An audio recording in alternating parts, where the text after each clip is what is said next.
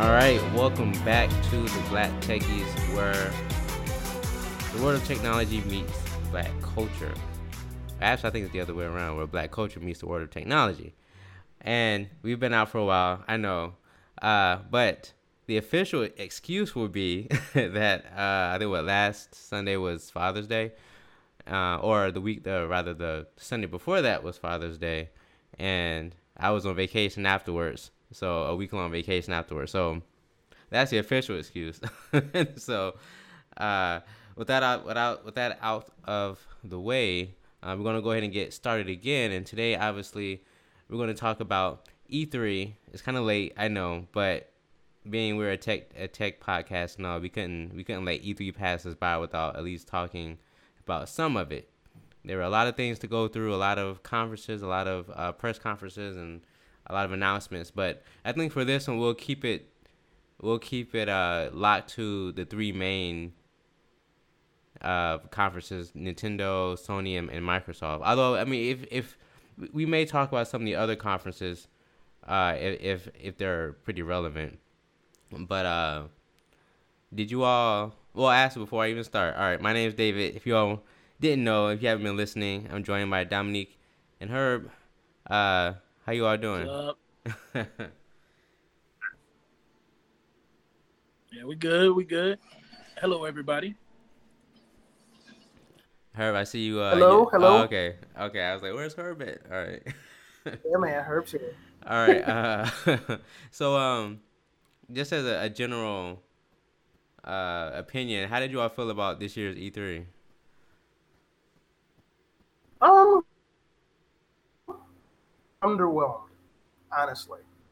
Um, some of the stuff that Microsoft had that will, I mean, obviously, you know, seeing, you know, seeing what was kind of on the horizon for Halo, uh, kind of had my interest. Um, but you know, for the most part, to me, you know, there wasn't a hype that you would normally normally see from them. Uh, you know, particularly if there's a new console on the horizon or really brand new uh, technology to be discussed. Um, I mean, there are. I mean, there are a lot of there that really, you know, that have a lot of potential. Um, but it just didn't. No, it didn't have the it didn't have the flair that it, that you know that they've had in the past, in terms of uh, in terms of show wise. So um, yeah, it's I was kind of underwhelmed with that. Yeah, I, I agree with the underwhelming part of it. I, one thing I, I noted is that you can tell that both uh, Microsoft and Sony have gotten to the end where they're ready to start putting another console. Like we're nearing the end of this this console generation, and so that's a that's that's something we got to start uh, putting our money away because we know the next system's not going to be cheaper than this system. you know what I mean? So uh, it's uh it, it, nothing just jumped out at me like oh I got it. Well, that's not true. Anthem, but that wasn't really part of any of the three conferences. That was the EA thing. But Anthem looks dope. Um, nothing else really like jumped out of the screen. It was like like I have to play it, I have to have it, that kind of thing. Um, I think uh, I think it depends. Uh, maybe maybe it depends on the uh, on what you were looking for. Um, like if you were looking for like the best games, I would probably contend that Sony probably had the better lineup as far as just just showing the games. Now their their actual uh, conference itself was a little a little interesting, uh, but uh, a few of their games definitely got me uh, had me a little hype. Um, that said, absolutely, absolutely, we can we can go ahead and start with uh, with, with Microsoft. Um, so that said, I think Microsoft overall had the better just better press conference. Um, I mean, they, uh, yeah, I think like you said, they're definitely trying to build up for the next generation. And like Microsoft knows that they basically lost this console generation as far as sales. Um, although the Xbox One didn't naturally like it didn't flop, it didn't fail. It just didn't do nearly as well as Sony did. Uh, but I think they're they're really trying to prepare for the next generation. And they, they announced in their conference that they I think they acquired like five five studios. Oh no, they acquired four and then made one totally new studio. Uh, I forgot the name of it, but and so they're they're trying to get these first party studios to kind of get their own exclusive games up for the for the next generation. So it'll be interesting to see what kind of games that they come out with. Um, well, uh, actually, I don't know if you all play Hellblade: Senua's Sacrifice made by Ninja Theory. Uh, they're the, they're one of the ones who got who got bought by Microsoft. So if they can put out a game like like Hellblade, and that was made on like a shoestring budget relatively, and uh and that was a great that's a great game. Yeah, I heard about that purchase. That's actually a very that's a very good observation.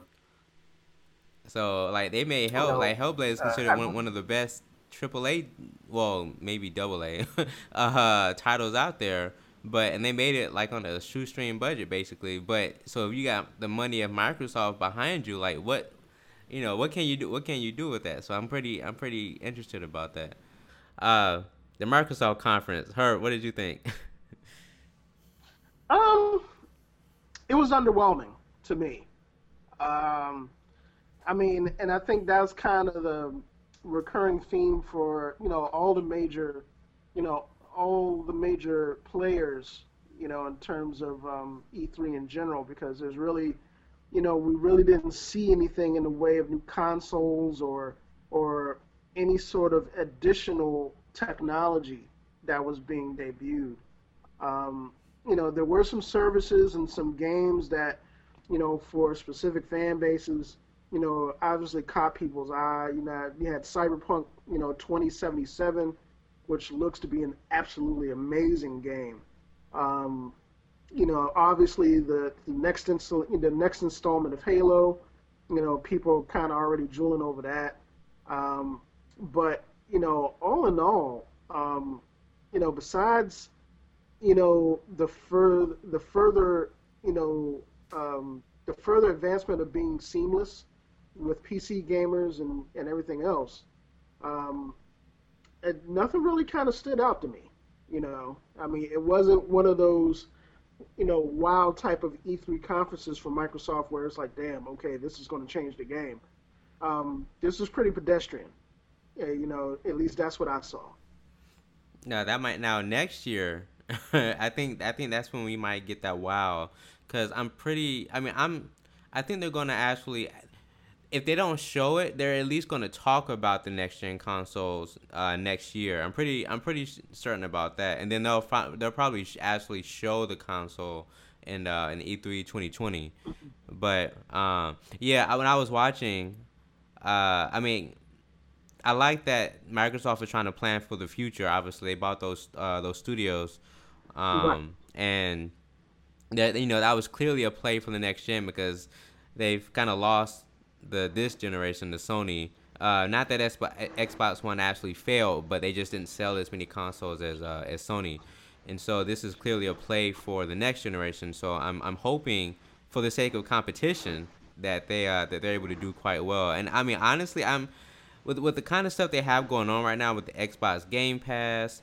Uh, all like all of their first party stuff is coming right to the Game Pass. So all you got to do is pay ten dollars a month, and you basically have, you know, all of their games right there, and plus the backwards compatibility. So uh, I'm I feel pretty strong about it about Microsoft for next next generation, and it, it might actually it might actually tempt me back to being a, uh, an Xbox gamer, or at least pri- primarily an, an, Xbox gamer. Uh, I jumped on the on the PS4 train, but but we'll we'll, we'll have well, to see, we'll have to see. Go ahead. Well, I think the other thing is is that um, you know uh, there are some things that kind of came in the aftermath of of E3 in terms of um, in terms of hardware, particularly you know from Microsoft, uh, that is, um, if true, that's going to raise some eyebrows because I think AMD is going to be a very integral part of um, Microsoft's next generation consoles in terms of hardware. Um, if you're already if you're a PC gamer and you're already familiar with AMD's uh, Ryzen chips and and just the amazing capabilities that they've exhibited to this point, um, that's what the rumor mill is kind of generating right now. Is that um, some of Microsoft's you know next generation console and hardware are going to be you know AMD powered, and more specifically, you know proprietary Ryzen powered. Um, if that's the case, um, you know, uh, Microsoft is really step. Microsoft will really step their game up because though if anybody's played on a Ryzen platform as a P, as a PC gamer, um, knows the that you know that those you know that hardware you know it's like a it's a it's like an epic leap forward for PC gamers in terms of not just in terms of cost effectiveness and and price, but in terms of performance because you know I mean just I, I haven't seen that kind of performance out of you know not just you know CPU hardware hardware but you know GPU you know processing power and the way it utilizes it. So um, if that's the case, then um, you know that's going to be very interesting to see. You know, you know if and when that information breaks and if it's factual or not. So. So the only thing, the only thing I'd have to say about that is, so you know, we know, we know this generation that Sony and Microsoft basically went to the same uh, the same bin when if, as far as uh, as far as their parts. I mean, they're both using AMD Jaguar cores, and I think the GPUs. Well, okay, at least for the for the base Xbox One and the base PS4, uh, they they're rel- they're using relatively the same uh, same uh, architecture, with the exception of a few tweaks. Uh, you know, platform specific tweaks that make the the PS4 slightly more powerful than it than the base Xbox One. But and then the Xbox One X, they just totally took it into a they totally customized the the, GP, the GPU. Um, so here's the thing: Do you think that because because Sony and Microsoft tend they seem to be moving towards a more PC like uh, architecture using AMD, and it's not you know proprietary. I mean, do you think it'll be really that much difference in power in the next generation? I mean, well, I don't think I don't think power is going to be the operative, you know, the the operative factor there. I think, you know, flexibility and and being able to do more with the architecture that you have is going to really be the hallmark of some you know of some of these newer platforms when they come out. Um, you know, quite simply, you know, one of the things that Microsoft in general has always kind of taken you know taken a beating on is the you know particularly for the consoles, you know, is the customization of their consoles in general, um, in comparison to in comparison to Sony and PlayStation. Um, I mean, simple stuff like swapping hard drives out, you know, being able to expand, you know, space, you know, putting things on the platform to enhance performance. Um, you could actually do those things, you know, with a PS3 or a PS4.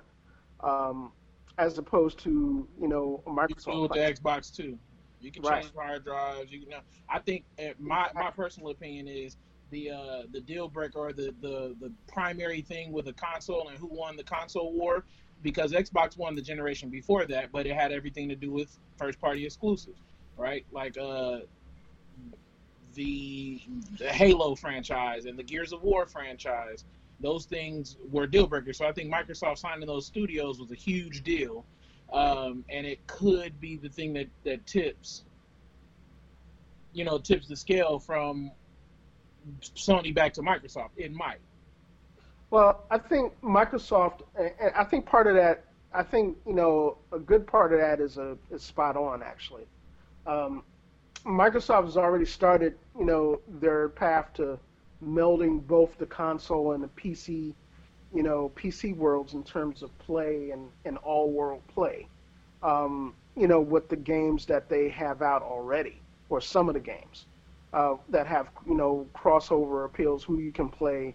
Um, I, I, you know, good good example of that is uh, Killer Instinct. You know, Killer Instinct's um, overall environment on the on Microsoft and and those that play online. Um, you know, from PC console. You know, that's one really good example of seamless gameplay between um, between console players and and and PC players. Um, and I think since you know that and other titles have kind of you know prove that you know that could be a successful platform, you're going to see a lot of that coming more. And I think uh, also I think uh, PlayStation is kind of behind the curve on that. You know, um, and I think I don't know if that's something that's been on that's purpose. That's what that was done on purpose, but you know, or they were just so busy on really maximizing what they already have um, in terms of you know first party exclusives and, and things that they're that's their bread and butter. But um, PlayStation's kind of seen that also, and they're and I think they're gonna be playing catch up with it, um, you know, for a minute, you know, because I, I think uh, what we'll probably see in the next generation of Microsoft consoles is even more integration, even more seamless gameplay for platforms um, between platforms, you know, and I think um, that's it's going to be interesting to see how that plays out. Yeah. so let me. So as you, I know you're primarily a PC gamer, right? Uh, I'm equal opportunity man. Oh. I play both. Oh, okay, okay. I didn't know if you were like mainly on the PC or if you had a console as well. Yeah, PlayStation 4 and uh, PC. And oh, the, you, oh, so, so, I mean, so, so, you like me then? That's what I, that's what I have. that's the setup I have. Right. Yeah, and the funny thing is, is that you know, um, you know, through PC gaming, I've been able to play things that you know I haven't really been sold on buying another console for. So it's just like, all right, you know, you know, Killer Instinct two come out, Injustice come out, you know, and and there's seamless gameplay between, um, you know, between the two between the two worlds. You know, I don't, you know, I can, you know, keep the the homemade platform that I got and play those other people. So that's a, you know, I think again that's a real draw. That's something that's going to be, um, that's something that's going to be very important going forward, particularly for, you know, certain demographics that you know may not have the the capital to just buy the buy a console whenever they want, or you know they have a machine that you know they're they're trying to budget and keep and just kind of you know hold on to, but they want to play the, the newest titles and they want to play against you know other people. So um, it's um it's going to be very interesting again to see just how that evolves. You know, through new consoles and and you know and further integration with the PC gaming community. You know, I think um, you got plenty of games that have the potential for that already. You got um, you know, particularly for first-person shooters like you know Player Unknown Battlegrounds. Um, there's going to be another one uh, that's based on that model called Maverick Mavericks Proving Grounds. That's you know, there's like 75 battleground type games out and coming out over the next like the you know where it's a copycat industry and so they figured out that PUBG works and Fortnite's the biggest game in the on the planet right now. Exactly. And, uh, so, but you're like you said, cross-platform is a big deal with that. Uh, people are going to be able to see, uh, and Sony, like Sony, could jump in this cross-platform game, but I think they believe that their ticket to victory is to have Sony stay Sony, and they they think they're you know the fanboys are going to stay with Sony no matter what. Whereas Microsoft's like, all right, we'll let Switch in, we'll let PC in, we'll let everybody in, and and then Sony's just gonna be left holding the bag. I think, but I mean, I'm biased because I'm I've always been an Xbox guy.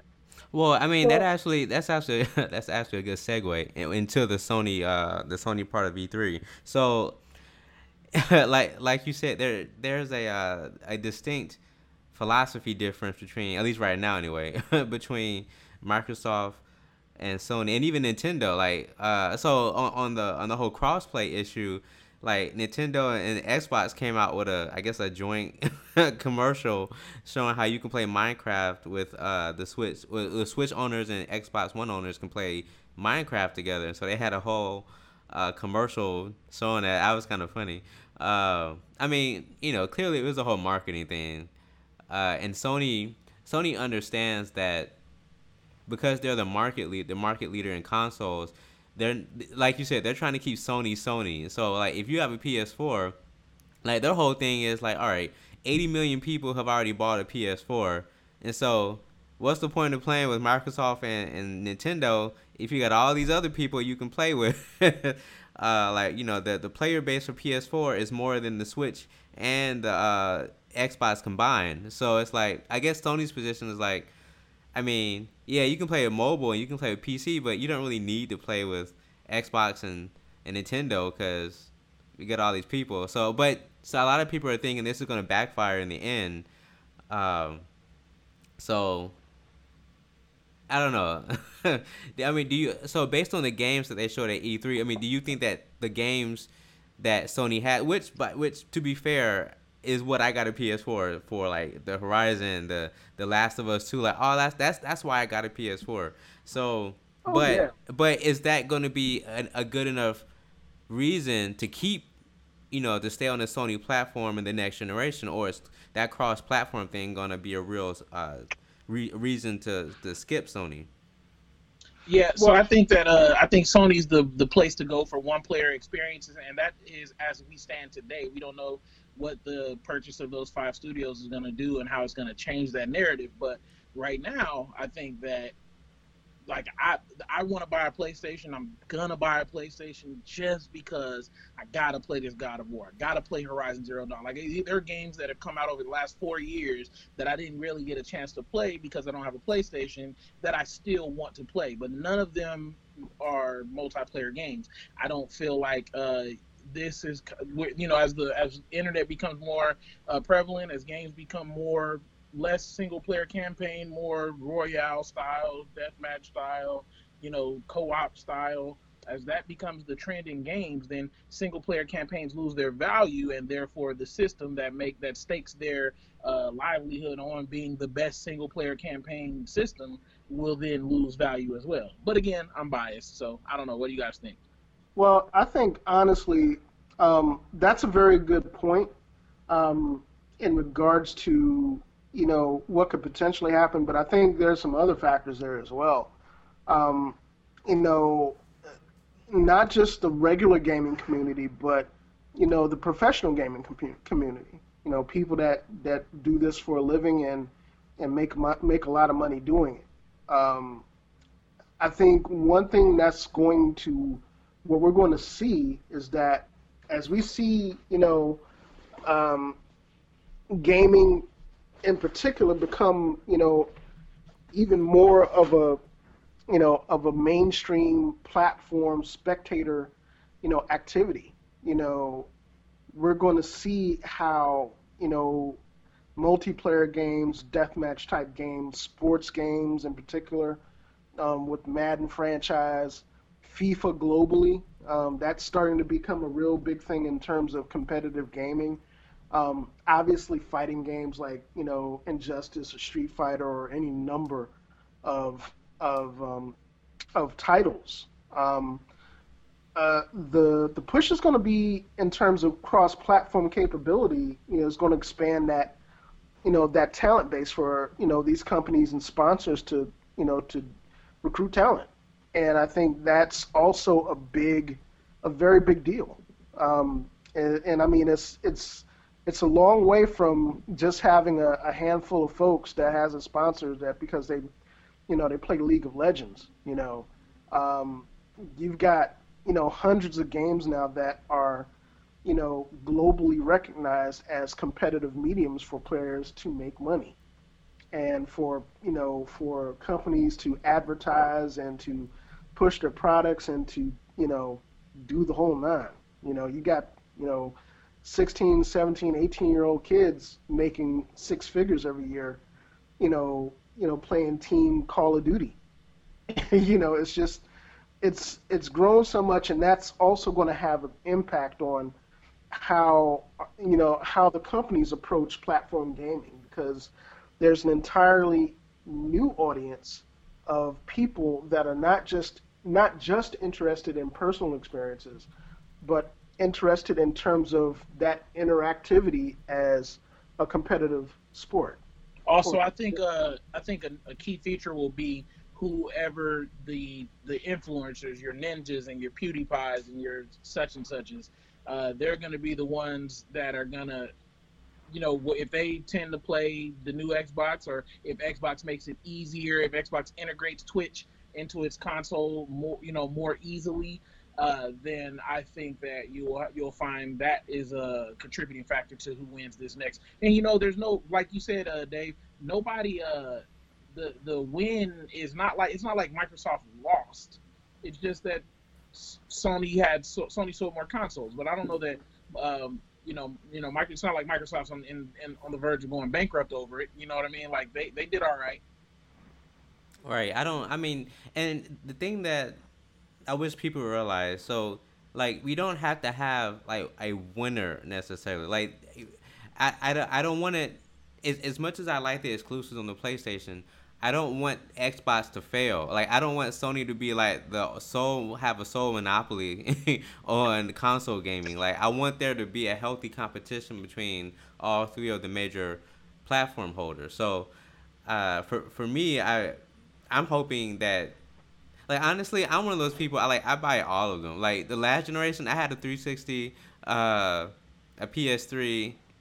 Oh yeah, that's actually I didn't I didn't have a Wii, but um, I like I had the best of both worlds. And so what I did was I mainly I made the Xbox my primary console, and then I just played all the PS3 exclusives on the PS3. And then that way I didn't have to worry about missing out on anything. but uh, I mean, I, I know I know everyone doesn't have that that luxury, but uh, I barely did honestly. but um, but uh, and I kind of paid for it, but it was great while it lasted. Um, but I mean, I think that what what Herb said earlier about that merging of the PC and, and console uh, with what Microsoft is trying to do. Uh, some people think that's a bad thing. Like they like you know they're like, well, you know, if they put everything on the PC, then what's the point of having an Xbox? That's not the point. The point is that if you if you like playing on PC, you you know that you have that full backing by Microsoft. But if you're one of those people who don't you don't want to build a, a gaming PC or you just prefer to play on a couch on a TV, then you can just buy an Xbox and you still get the same experience. So I guess that's I'm I'm in full support of that, and so I'm I'm glad that Microsoft is trying to leverage their uh their uh, the the fact that PC gaming is basically done on Windows. Like there's no such thing as Mac Mac gaming. Uh, I don't care what Apple was trying tries to tell you, but um, so with that said, on the on the Sony part, did you um uh actually with Dominique for you specifically since you're well actually no both of you both of you have have um or rather Herb has a PS4. Um, were there any games, or, or for Dominique, were there any games on the PS4 conference or the Sony conference that made you, you know, that kind of perked your ears up, and, you know, or are you are you still are you would you, would you would you be interested so in getting a PS4 for those games coming out? Well, I'm already interested in getting one. It's just like kind of justifying the expense because I'm I don't even I don't even play my Xbox as much. I almost only play League of Legends. Uh, so uh, it's it. There's nothing that they put out that I was like, oh, that's a game that'll make me go spend five hundred dollars right now. Like, no, not really. Um, but not that's not to say that there were no bad games. Um, I, I, can't remember the name of it. There's a, a Naughty Dog. I mean, the the spirals are coming back. There's so many like good Kingdom Hearts three. Absolutely, can't wait. I, am looking forward to games, but there's nothing that jumped out at me as like, you know, you gotta have it. But that's just that that is also true for Microsoft, and I'm a Microsoft fanboy. fanboy, yeah. um, yeah, I think um, uh, like I said, I, you know, neither Microsoft or Sony really blew me away in terms of you know the the overall content of what they were bringing to E3 this year. Um, you know, uh, exclusive titles. You know, I'm interested in seeing FIFA 2019. Um, you know, because I'm a big, huge FIFA fan, and um, you know, I'm just really interested in seeing, you know, what else they can do with player capture technology. You know, in terms of you know, imitating gameplay, you know, tactics, the whole nine. But you know, I'm you know I'm a FIFA head, so uh, I am you know I have a vested interest in seeing you know the further development of that game. But um, you know, like I said, it you know, in quite in all honesty, I, I think the titles that I saw that caught my eye more uh, came from the Microsoft side of the fence this year. Um, like I said, Cyberpunk, you know, 2077 looks like an absolutely awesome game. It really does. It looks, you know, it's got a lot of depth to it. You know, um, The Last of Us, you know, The Last of Us Part Two looks like that caliber of game also, but I didn't see anything else um, from Sony that, you know, again, really caught my eye. And I, you know, I say that as a as a diehard Sony fan, you know, and you know somebody that's that's loved their platform for a long time. But um, that's not to say that you know we won't be seeing anything else, you know, even after E3, um, you know, being released because you know Sony has kind of done that, you know, where you know they've kind of played it close to the vest during E3, and then sometime during the middle of the of the, of the fiscal year, they're you know they're dropping something that people really didn't expect dropped. So um, it's going to be interesting to see whether or not that plays out. Uh, but yeah, I mean, from from an overall perspective, I didn't, you know, I was kind of meh about the whole thing. So I will um, say, like the the games, the games that probably interest me the most, um, like all right, so The Last of Us Part Two. the, the the thing I, I love about Naughty Dog is like they they always up the ante when it comes to animation, and so like when I was watching it, and you saw like the different ways that Ellie could, uh, like one the way the AI was, because some of that look like it, some of it looked like it was a like a cutscene, but it wasn't. Like it was them in real time, uh, like uh, uh, shooting, and I think at one point Ellie was running, and she picked up a bottle and then smashed it against one of the one of the one of the enemy's face or something like that. It was done so seamlessly, but it looked like a cutscene. but uh, and just the way uh, they're able to kind of blend the cinematic with the actual gameplay, and it, I don't know. I'm I look really I look, I look forward to it because I really enjoyed the first one. Um, so that Spider Man, I, I so I said I said I said I wasn't gonna pre-order any game ever again, but Spider Man is making me make me doubt that because like from what I've seen from the from the gameplay, that and from what I from what I've heard from everyone who's been able to play it, like Spider Man looks look, it looks awesome. So I'm I may I may pre-order that game. I don't know. I'm st- I, I don't know. We'll see. Uh, I don't really understand pre-ordering to be honest. I used to do it just I was like so into the hype and like I'll pre-order if it comes with something that's like actually worth me going and going putting ten bucks on a game that I usually end up not buying. I usually end up going to Game and for GameStop or whatever. Like, uh, hey, how much money do I got on pre-orders I didn't pick up? They're like mm, seventy five bucks. I'm like, oh, yeah. I basically bought a whole other game with games I didn't buy. You know what I mean? Yeah. So, well, well, uh, before we go any further, I just want to get this little get this little tangent out. I want to give a shout out to my brother Jason. Uh, you know, for being for for being generous with PlayStation 4 in terms of testing. I appreciate it. You know, yeah. Um, you're still going to get your behind beat in Dragon Ball FighterZ again when we play again. Uh, I hope he's listening. But, but um, but yeah, I mean, it's um, you know, for me, there there are certain titles that you know on the PlayStation that I'm always looking forward to. You know, uh, whether that's FIFA, you know, whether that's um, you know whether th- whether that's you know any Call of Duty iteration that isn't you know Infinite Warfare because that absolutely sucked and was trash. But um, you know, I'm looking forward to Black Ops Three. You know, I'm looking forward to um, you know, there's a, I mean, there are titles that Sony has, you know, in terms of my personal interest, uh, that I'm always looking forward to. But, um, you know, at the same time, I think we won't see, you know, that epic leap forward until we see the, you know, where these next generation platforms are going hardware wise.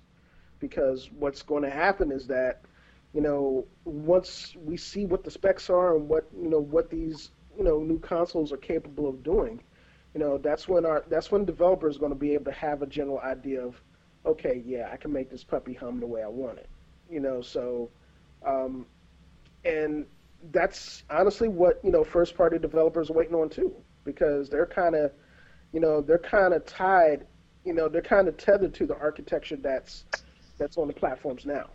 So you can't really develop for games, code for games for capabilities that you don't necessarily have yet. Right. Um, you know, that's that's the main difference between the console world and and PC gaming because, you know, the architecture is is so much more flexible in terms of adaptation and and being able to be augmented. So that gives developers, um, you know, quite a bit of leeway in terms of planning games, in terms of their performance, in terms of, you know, just the types of audiences that they can reach out to. Um, Star Citizen is a perfect example. If you're, you know, if you've got, you know, a bucket of a game or a bucket of a platform or computer to play it on, um, then odds are Star Citizen is not going to be your cup of tea and you're not going to get any enjoyment out of it. If you know you can augment your system and improve it and improve it in any sort of way, you'll get a lot of enjoyment out of it because it's that type of game. It's that expansive and it's that reliant on the type of architecture that you're running. So, um, you know, it's again, you know, I think consoles are going toward that direction, and it's going to be very interesting to see how developers adapt. You know, so, um, you know, at least that's the way I see it.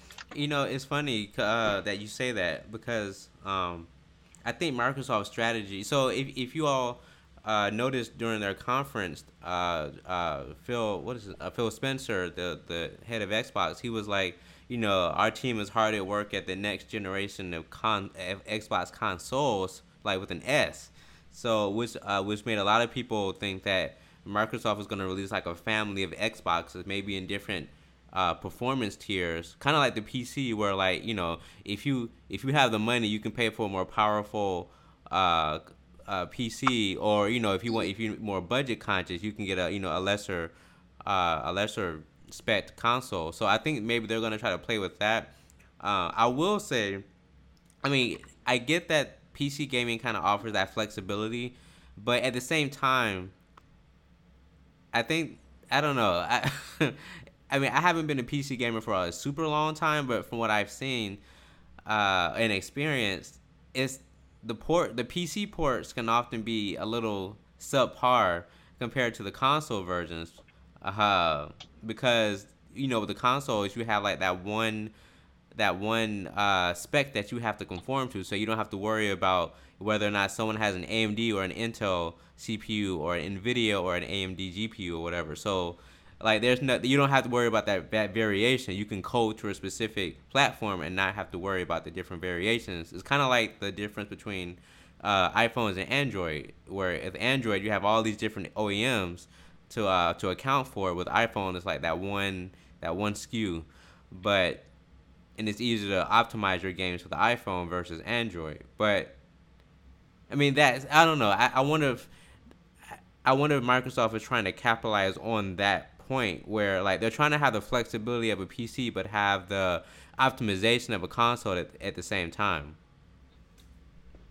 Well, I think I think both I think both Sony and you know Sony and Microsoft are shooting for that. You know, I think you know how is Sony shooting for that? Well, and when I say that, I'm saying that in terms of being able to provide a level of customization for their user base. Um, not necessarily in terms of um, you know some of the exact thing, some of the more granular things we've been talking about. Like, for example, like I was saying earlier, you know, PlayStation, you know, started with PlayStation 2 actually, because there was some, you know, there you were able to kind of manipulate the the operating systems and and hardware on those platforms.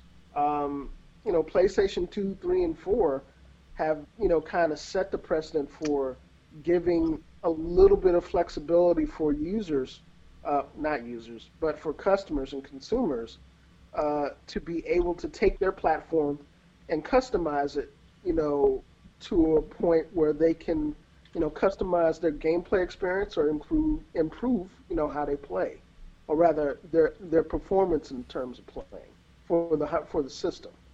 um, Microsoft, well, yeah, Microsoft went away from that from the first generation of the Xbox, like you, you mentioned before, like 360, you know, and some of the early earlier iterations of the Xbox One, um, you know, that was a really big complaint in the Microsoft community because it's like, man, look, I'm looking at my boy, you know, with the PlayStation 4, he can slap a hard drive in his, you know, in the system.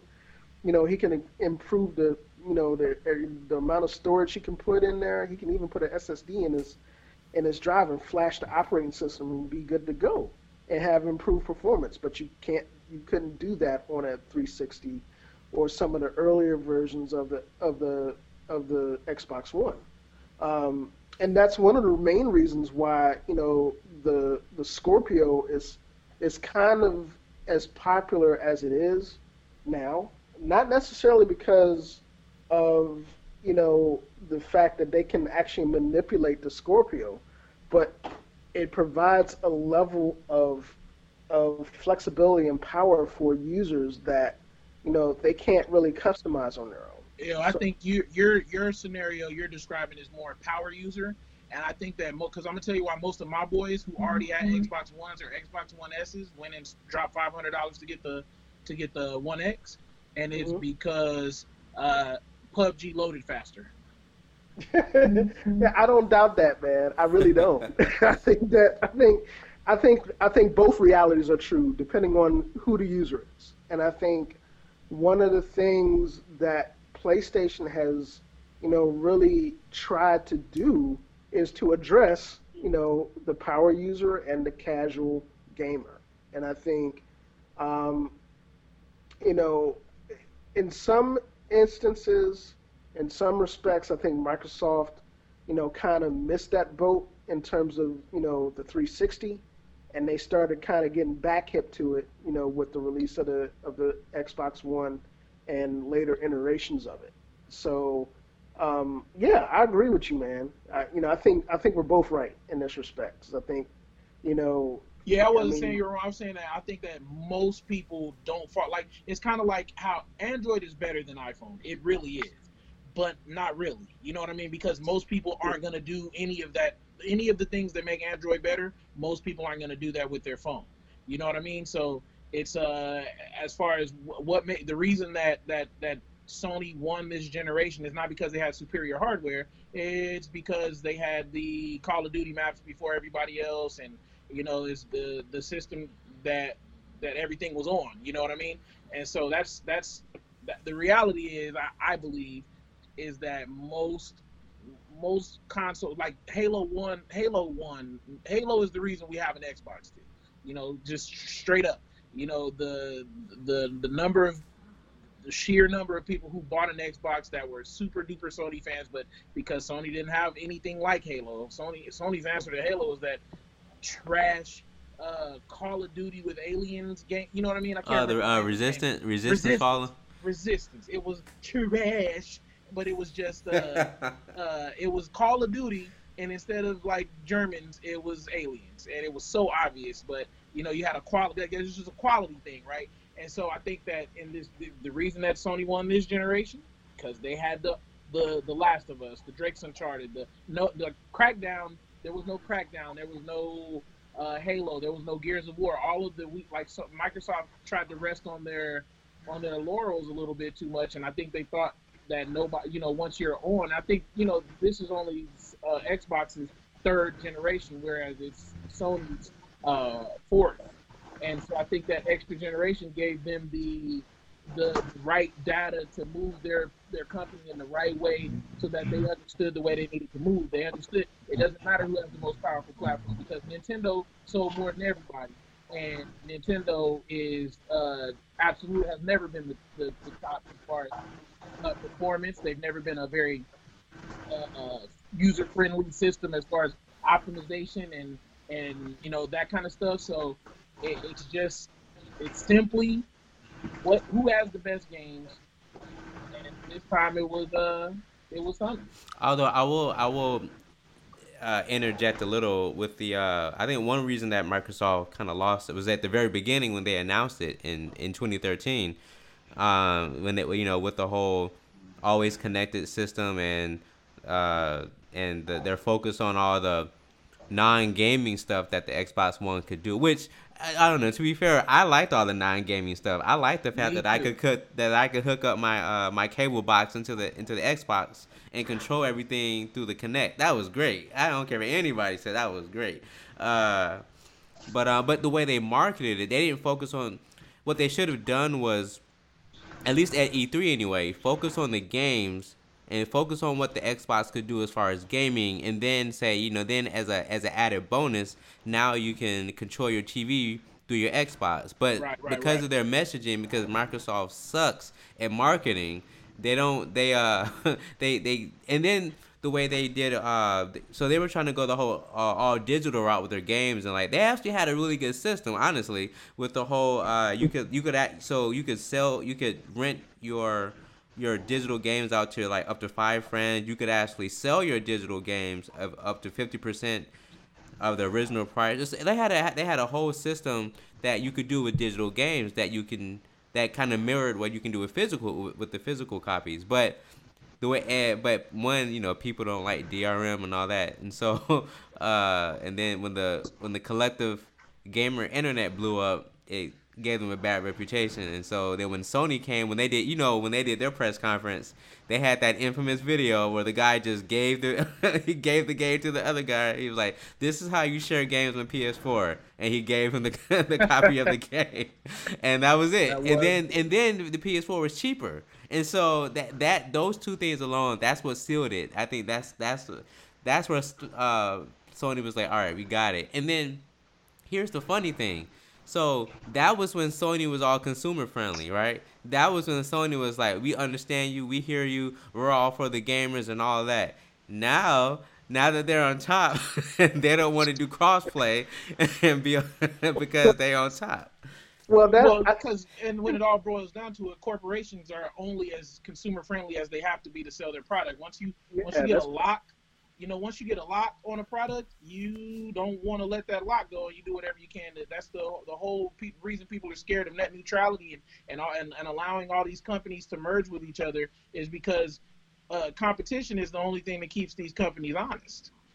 Exactly. And I think, you know, there's no no better example than the gaming industry as it stands right now. Because it's sta- you know, outside of the PC gaming community, which is, you know, pretty much um, pretty much the frontier, you know, to our you know to our planet Earth, so to speak, in terms of gamers.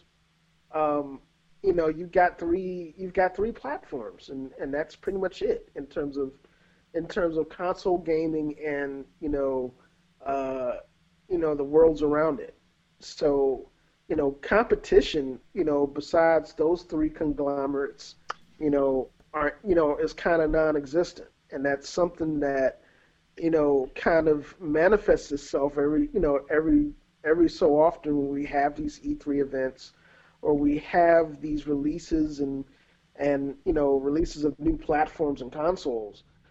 You know, this year's a perfect example of it, where we we just want. I mean, everyone's just like, a, meh, okay.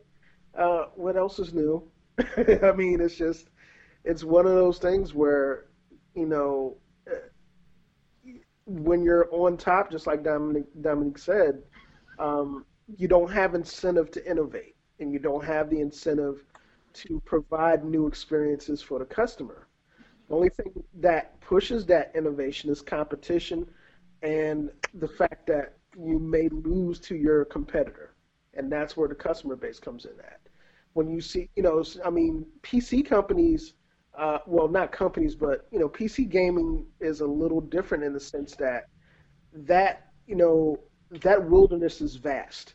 So you don't, there's not any one platform or game or company or software entity that's going to, you know, dominate the field, you know, so to speak.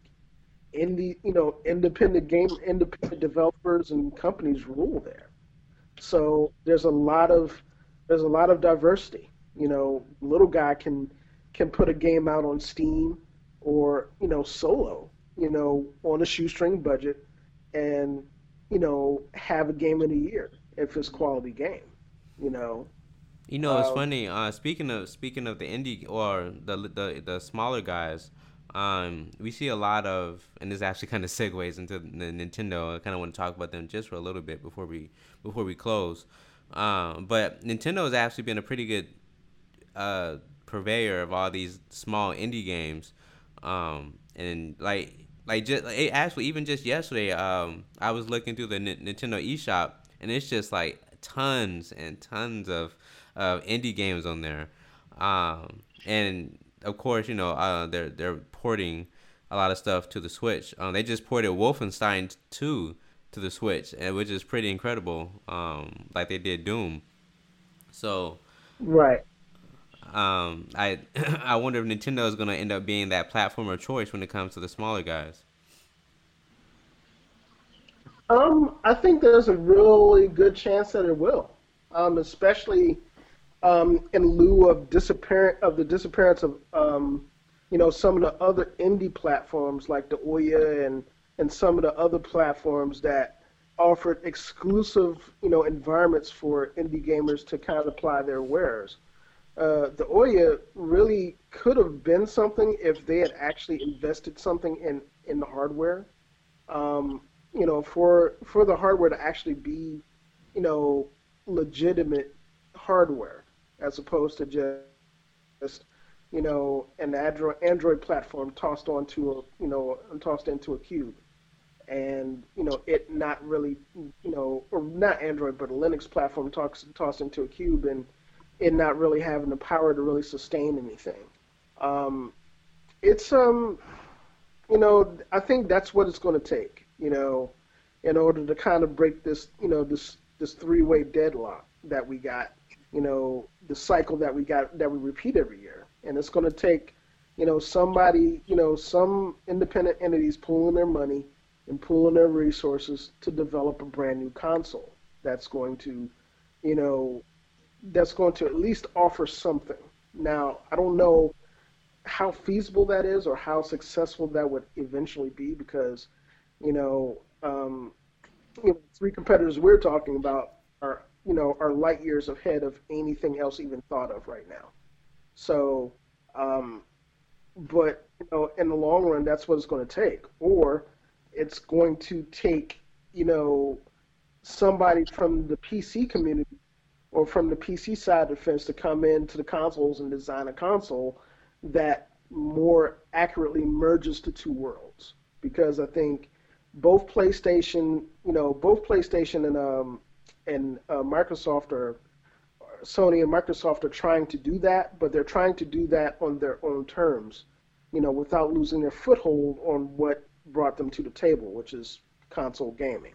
So, um, you know, again, it's you know, it's one of those things that's going to be, it's going to play out one way or the other, and you know, we're going to, as consumers, we're going to be on the front lines of how it plays out.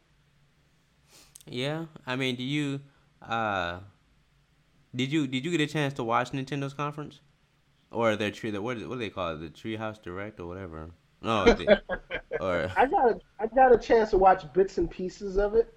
Um, you know, and I and I think you know once my downtime returns for Fourth of July, I'll be watching it again in earnest to to catch some of the things that I missed.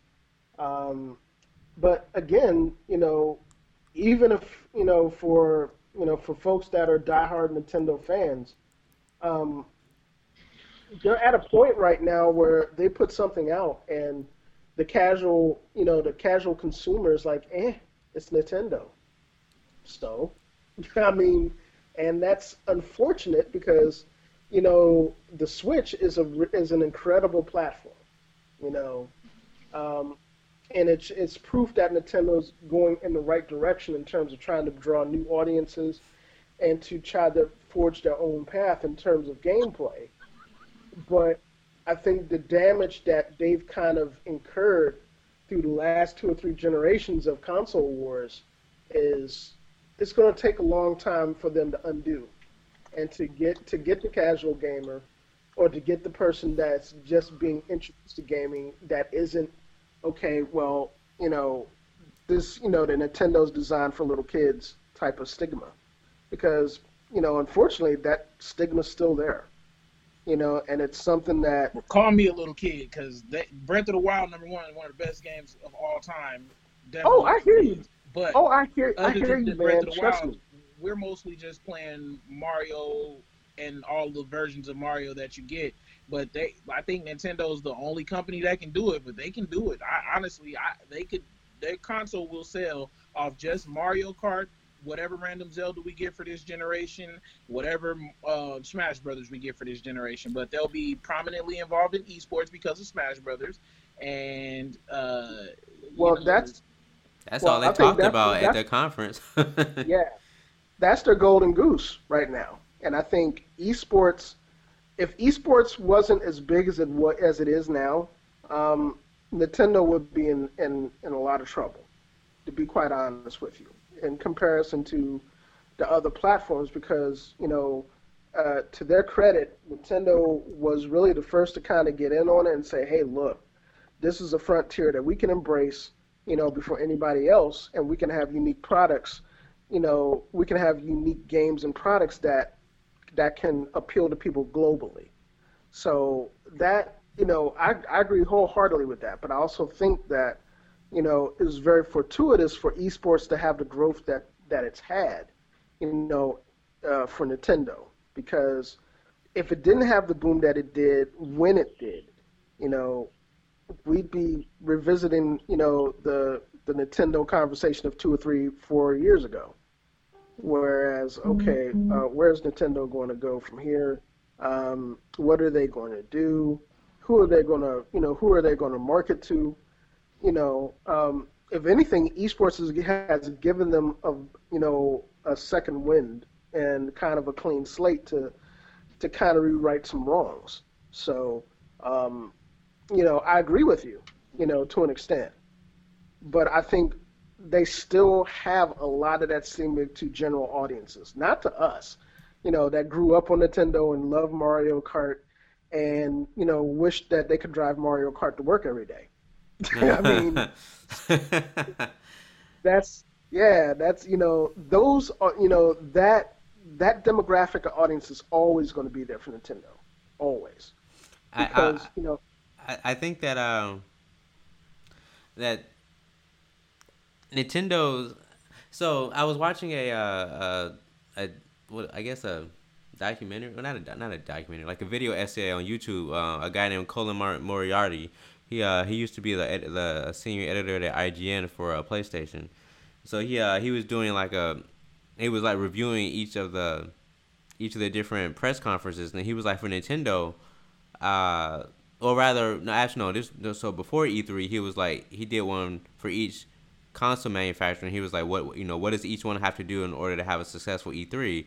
And he said for Nintendo, it's making sure that they kind of like stay the course and uh, they have to because so like last year, the main reason why the Switch sold so well, it was that was was Zelda Breath of the Wild, like Dominique said, Mario and uh, and Mario, um, and and and um, um, Splatoon. So you have you had three heavy hitting games that came out last year that launched, or, or or at least came out in the same year as the launch, and so that like that was the reason to buy a Switch. And now you have all these ports coming in uh, that kind of it's almost as if people are trying to trying to uh, like a competition. Like what games can we can we port to the Switch now? But um, uh, but like I was kind of disappointed in a way because they only really show Smash Brothers, and I was really hoping for like Metroid. I was really hoping for Metroid, honestly. Like I'm, a, I love Metroid. Um, but like I feel like Metroid worked in uh in 2018. Yeah, say it again. I said, you think Metroid works in 2018? I don't know. Well, the the the the the Wii Metroids weren't great. Not like they used to. Be not like not it. It didn't do it for me. I just don't know how they could do Metroid still. I mean, I don't know. Well, I guess I don't. I mean, as as as good as Smash Brothers is, I just don't know if that's going to be the reason why. Well, I don't know. It might be. I mean, it might be the reason why people buy a Switch next year. But uh, I don't know. I guess I kind of hope that they were had a little more in the presentation. But I don't know. I, I maybe I mean personally, I'm I'm waiting on Metroid, but uh, I mean they announced it last year, but I, I was hoping for a little bit more uh, this year. But um, I mean I don't know. I mean I don't. Nintendo's in a is, is in a good position. I mean like like Herb said. I mean Smash is in the is in the top tier as far as esports, and I, I I'm thinking that esports might be our topic for next week. Uh, actually, we, we, we haven't we haven't really talked about it, so I think we should dedicate a whole episode to esports because there's a lot to talk about with that, uh, including trying to dispel any myths about esports, but. Um, and and in particular, trying to get HBCUs on the train for esports, since other colleges are doing so, and uh, HBCUs, for whatever reason, are kind of turning a blind eye to what's going on around them. But I think there was a, I think there was a school. Was it Yale? Somebody actually has a class for esports. Like you can actually learn how to like play League of Legends. I forgot what it was. It was it, well, it was like a it was like a whole class just about esports.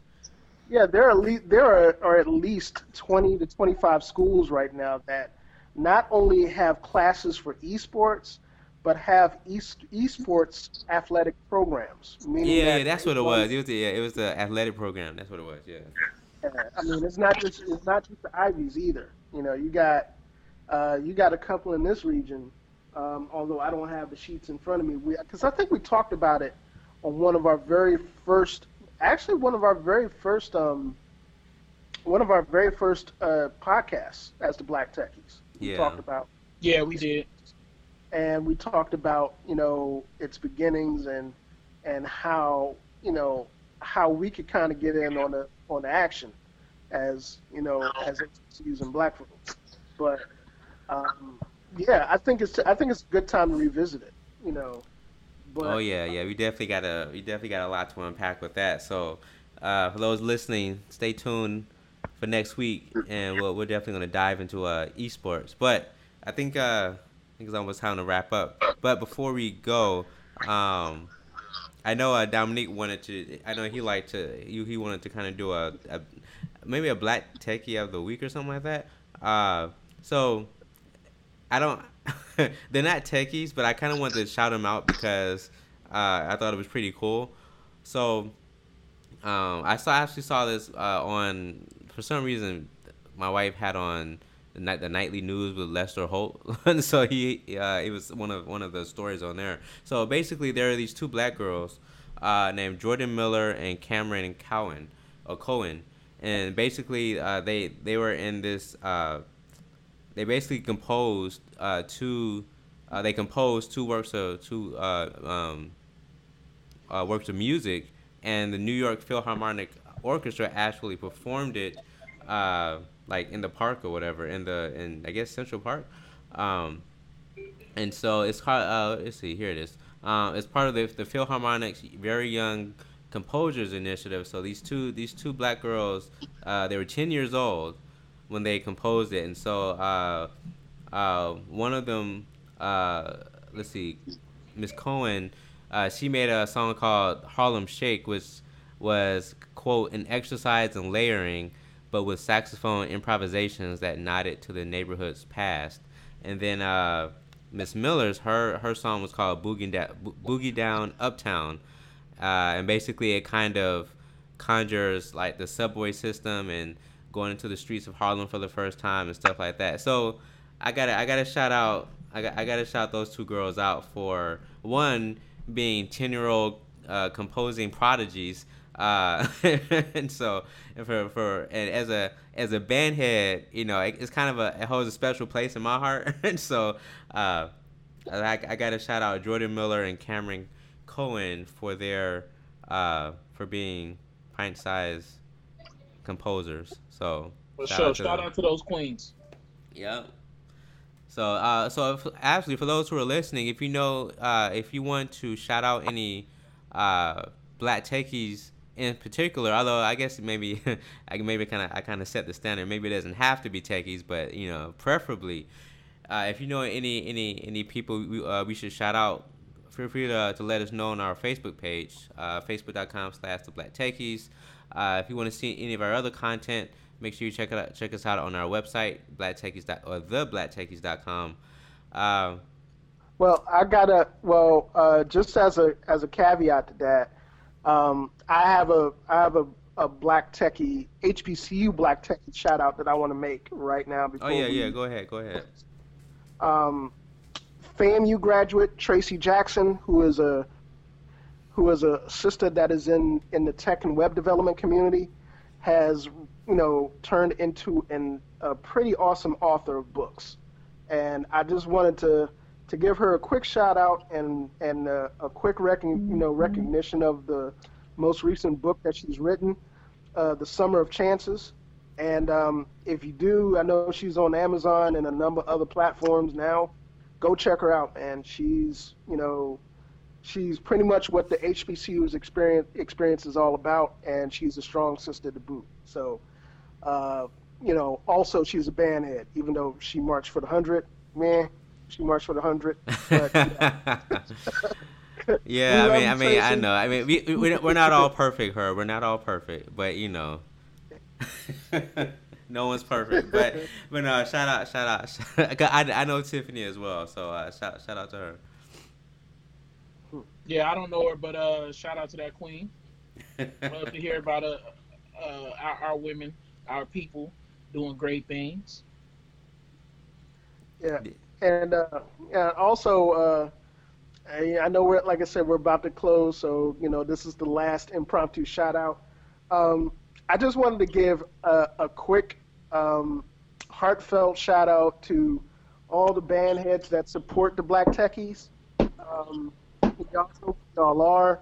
Um, since uh, Honda, the Honda Battle of the Bands and uh, the Charlotte Battle of the Bands have kind of turned to trash this year since they're not having it.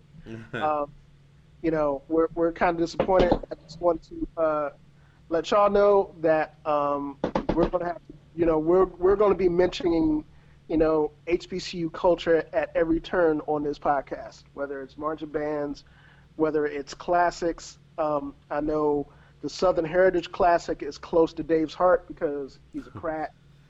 You know, so um, I just wanted to give that quick shout out that you know even though we don't have the mediums that we normally do this year, um, this one will be. So um, if I have anything, if we have anything to do with it, so quick shout out to y'all. We appreciate y'all. Yeah, like I said, this is where black culture meets the world of technology. So you will definitely hear uh, many, many references, many shout outs to our fellow HBCU members, um, even if they went to FAMU. But, you know, uh, like I said, no one's perfect unless you went to Tennessee State. Hey. nah, I'm just playing. I had to do it. I had to do it. But uh but all right, on that on that note, uh Dominique, did you have anything else? Yeah, man, I want everybody to be great this week. Uh do your be your best you. Uh, you know, every night you go to sleep, wake up with the knowledge that although it doesn't seem like it, because good lord, what else can this dude do? He's the worst person. He's the worst person. But every day you wake up, we're one day closer to him not being y'all's president. Y'all be great. All right, y'all have a good one.